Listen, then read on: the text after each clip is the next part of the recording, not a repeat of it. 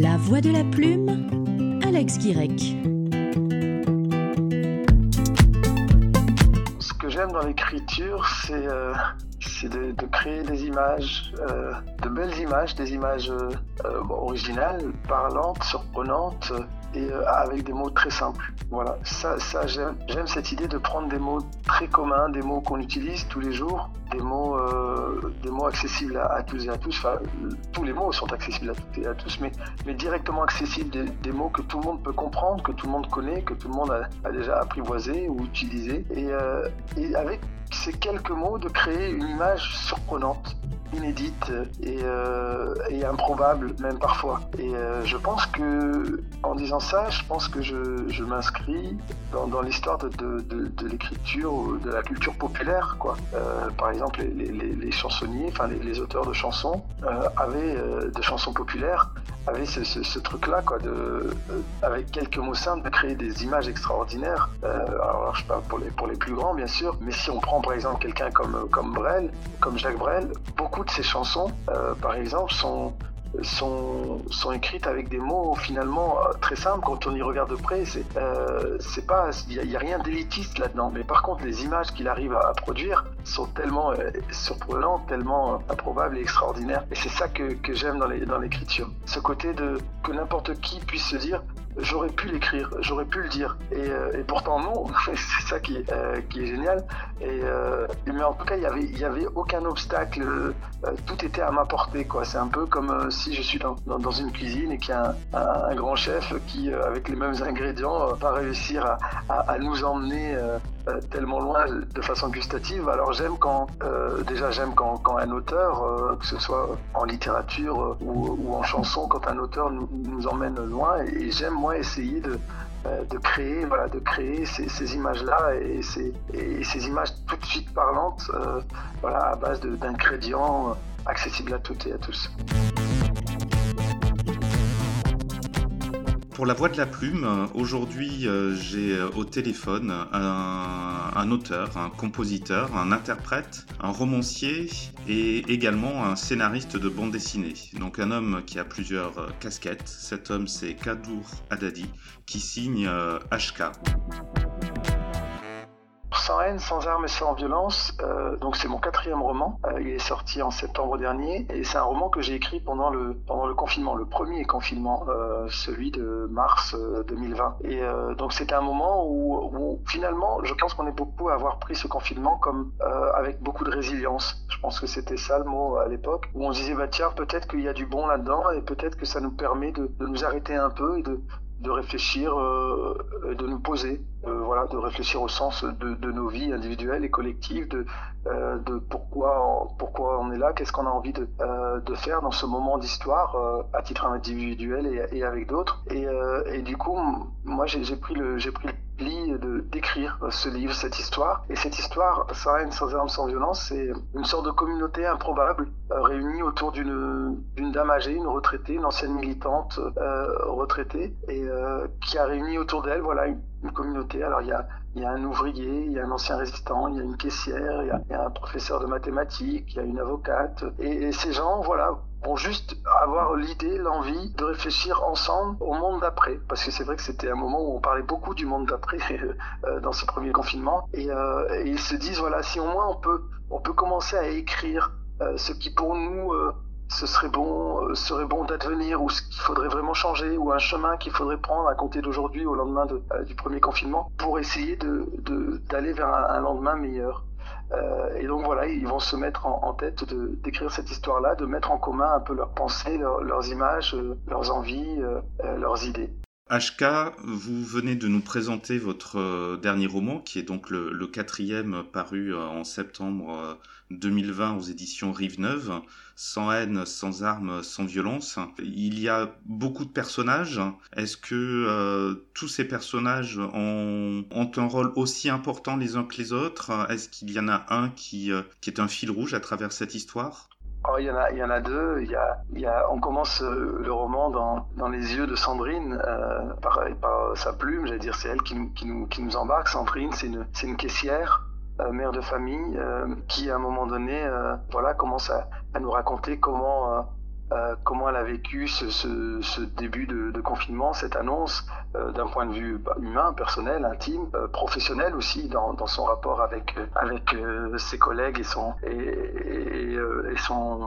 directeur. Au ce moment où tout le monde devait s'arrêter, ce moment tout le monde devait euh, se confiner, euh, mais où évidemment il restait euh, important de, pouvoir faire ses courses et, où la question à elle ne lui a pas été posée, en tout cas pas dans des termes où elle aurait eu le choix. Il fallait qu'elle continue à travailler et puis en même temps les écoles fermées, et donc, et donc elle avait la garde de son enfant. Enfin voilà. Donc on parle d'un aspect très pratique et puis de de là où elle est, elle, la caissière, j'allais dire, fait partie de ces gens-là, de ces précaires euh, qui sont au bout d'une chaîne et qui, à un moment donné, euh, euh, on dit souvent en bas, mais c'est vrai que moi, non. Euh, j'allais dire, quand, quand je parle de ces gens-là, ce sont des gens que, euh, que j'estime et qui, pour moi, sont tout en haut, parce que c'était Sandrine et, et, et d'une humanité extraordinaire, d'une simplicité, d'une modestie au sens noble du terme. Et, et elle nous dit, pareil, des, des, choses très simples avec ses mots à elle, et en même temps tellement rempli de bon sens euh, quand elle nous parle de la situation, de ce qui arrive et, de ce qu'elle pense aussi de euh, voilà quand elle, parle aussi des, des, des, soignantes et des soignants. Donc euh, voilà, on voit la situation à travers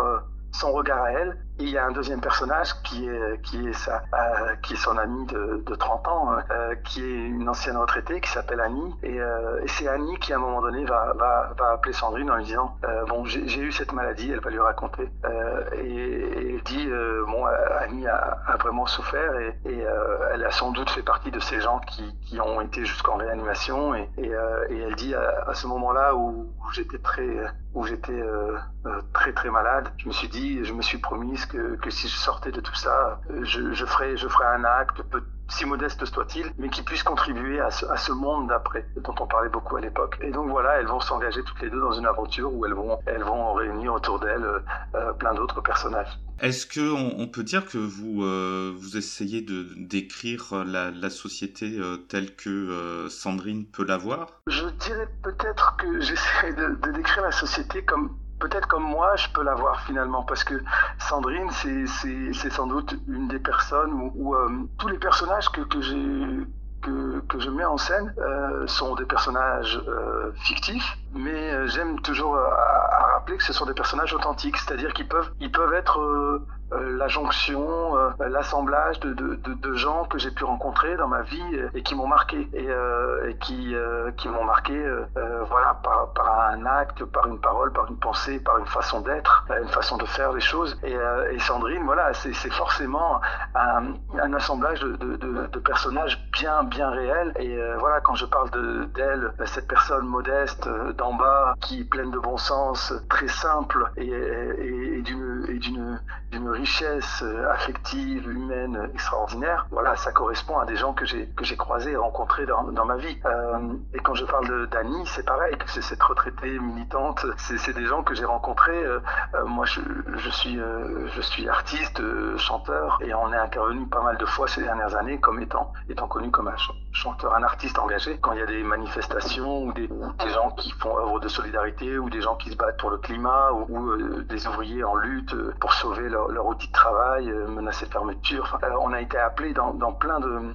euh, dans plein d'endroits militants très différents. On a rencontré des gens euh, très très différents qui se euh, voilà qui se battaient soit pour eux-mêmes, soit qui se battaient pour d'autres, soit qui se battaient pour des pour des valeurs qui les animaient. Et euh, donc voilà, Annie, elle est elle est aussi un peu l'assemblage de certaines de ces personnes que j'ai pu rencontrer. Et donc quand on a l'ouvrier Greg, c'est pareil, il travaille dans une usine automobile. le journaliste des quartiers populaires, c'est la même chose.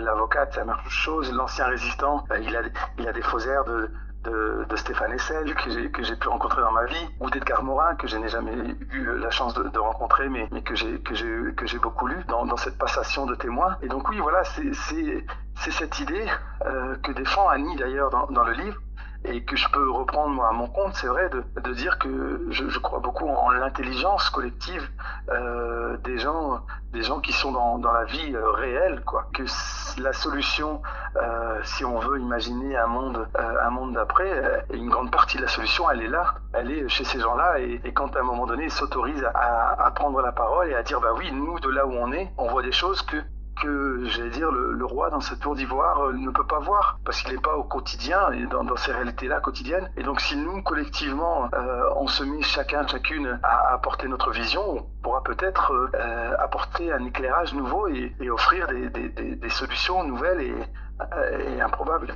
En fait, euh, ce sont euh, des rencontres hein, euh, et, des valeurs hein, qui, qui, vous inspirent dans, l'écriture, si, j'ai bien compris. Et c'est aussi un peu ce qu'on retrouve dans le tome 1 de Dounia, qui est une fable écologique.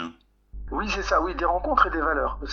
J'aime beaucoup cette idée-là. Dunia, c'est une, bande dessinée que j'ai écrite, qui est dessinée par, l'ami Cédric Van Honacker, et euh, qui, est, euh, qui est une dystopie. À la base, je l'ai écrite, le tome 1, je l'ai écrit euh, donc bien avant cette épidémie Covid. Enfin, une bonne année avant. Et en fait, il y a des similitudes qui sont assez extraordinaires.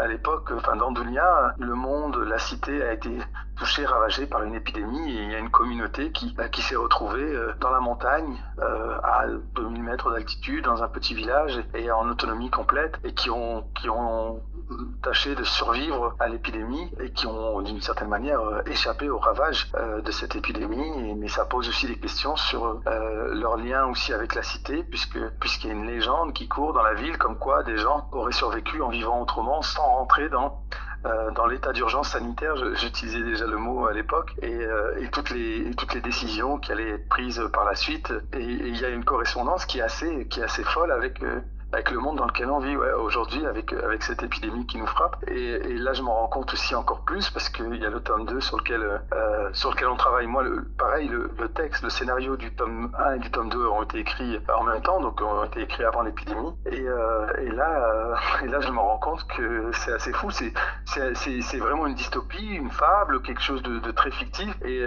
l'épidémie en elle-même ne ressemble en rien à l'épidémie que nous, on traverse dans la réalité mais il y a, y, a, y a, des schémas qui sont euh, qui sont assez euh, euh, oui c'est assez, assez assez fou de, de, de voir cette correspondance là. Est-ce que vous avez une date de sortie pour le tome 2 de Dounia qui s'appelle L'étoile du Bien, on espère le sortir au mois de mai ou début juin ou plus tard. Toujours aux éditions Rive Neuve Aux éditions Rive Neuve, oui. Est-ce que vous pouvez nous dire euh, qui est HK aujourd'hui?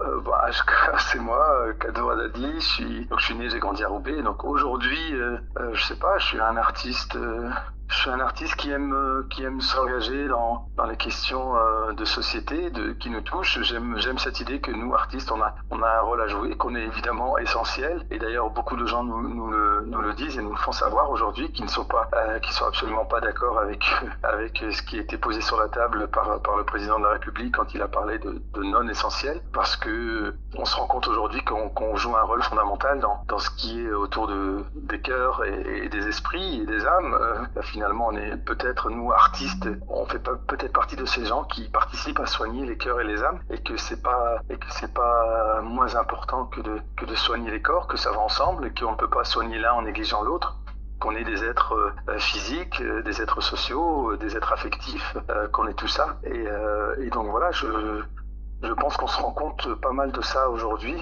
avec la crise qu'on est en train de traverser. Et, euh, et peut-être que voilà que ça, ça, ça, me révèle moi, ça me conforte dans, dans, dans ce rôle-là.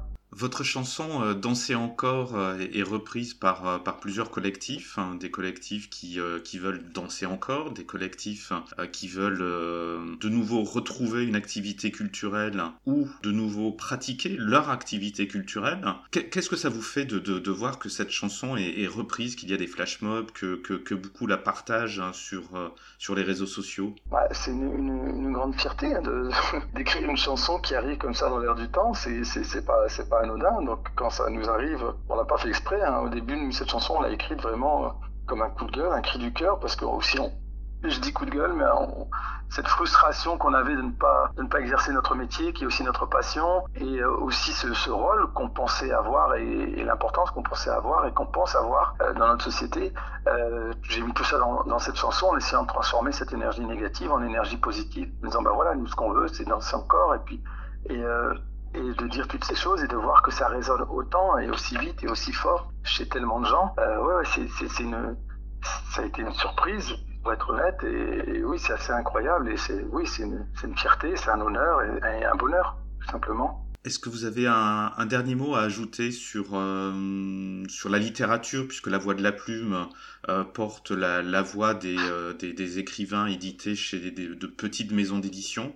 Disons que moi, j'ai, c'est vrai que ma, culture ma culture première, elle est musicale. Mais même euh, quand j'étais euh, quand j'étais enfant, j'ai écouté beaucoup de musique et je, lisais les textes des, artistes. Et, c'est plus tard que c'est plus tard que je me suis mis à lire un peu plus et puis euh, à m'intéresser de plus près à la poésie au sens large du terme, avec ou sans musique. Et d'ailleurs, j'ai écrit ce premier roman qui était euh, qui était une forme littéraire assez euh, à, plusieurs formes assez assez étrange je dis souvent que c'était un objet littéraire non identifié une sorte d'autofiction euh, avec avec pas mal de textes, de nouvelles et de poèmes qui venaient à chaque fois illustrer et ponctuer le récit. Et, et ce livre s'appelait J'écris donc j'existe.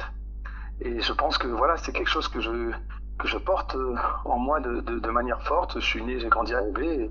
Roubaix, c'est la ville la plus pauvre de France, avec beaucoup de gens qui sont des gens qu'on considère comme étant invisibles, qu'on ne verra jamais ou qu'on n'entendra jamais. Et très vite, en, ayant grandi dans ce, dans ce monde-là, dans ce milieu-là, j'ai compris qu'il y avait quelque chose de, une puissance extraordinaire dans l'écriture, dans le fait à la fois en termes de témoignage, euh, de raconter sa propre histoire, car personne d'autre ne la racontera pour nous quand on quand on vit dans, ces villes-là et quand on est euh, quand on est euh, issu de ces quartiers-là et de l'importance euh, de, prendre la plume, d'écrire ces mots. Il y a un texte dans, dans, dans, ce livre Écrit ton histoire, il y a un texte qui s'appelle Écrit et l'écriture comme un combat.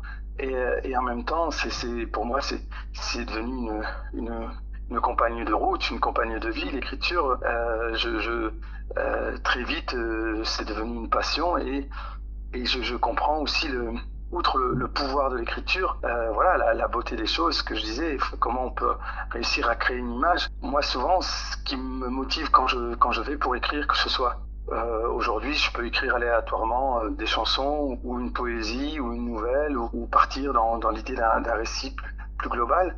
Et ce qui me ce qui me plaît, c'est de, enfin, ce qui me plaît. J'aime quand, quand à un moment donné quelque chose me touche et que j'essaie de trouver les mots, les formules, les idées, les images pour pouvoir toucher les gens de la même façon que j'ai pu être touché. Merci Kadouradadi HK, plume des éditions Rive Neuve, hein, d'avoir euh, donné de la voix pour nous parler euh, de vos ouvrages, de vos chansons et de votre passion euh, de l'écriture.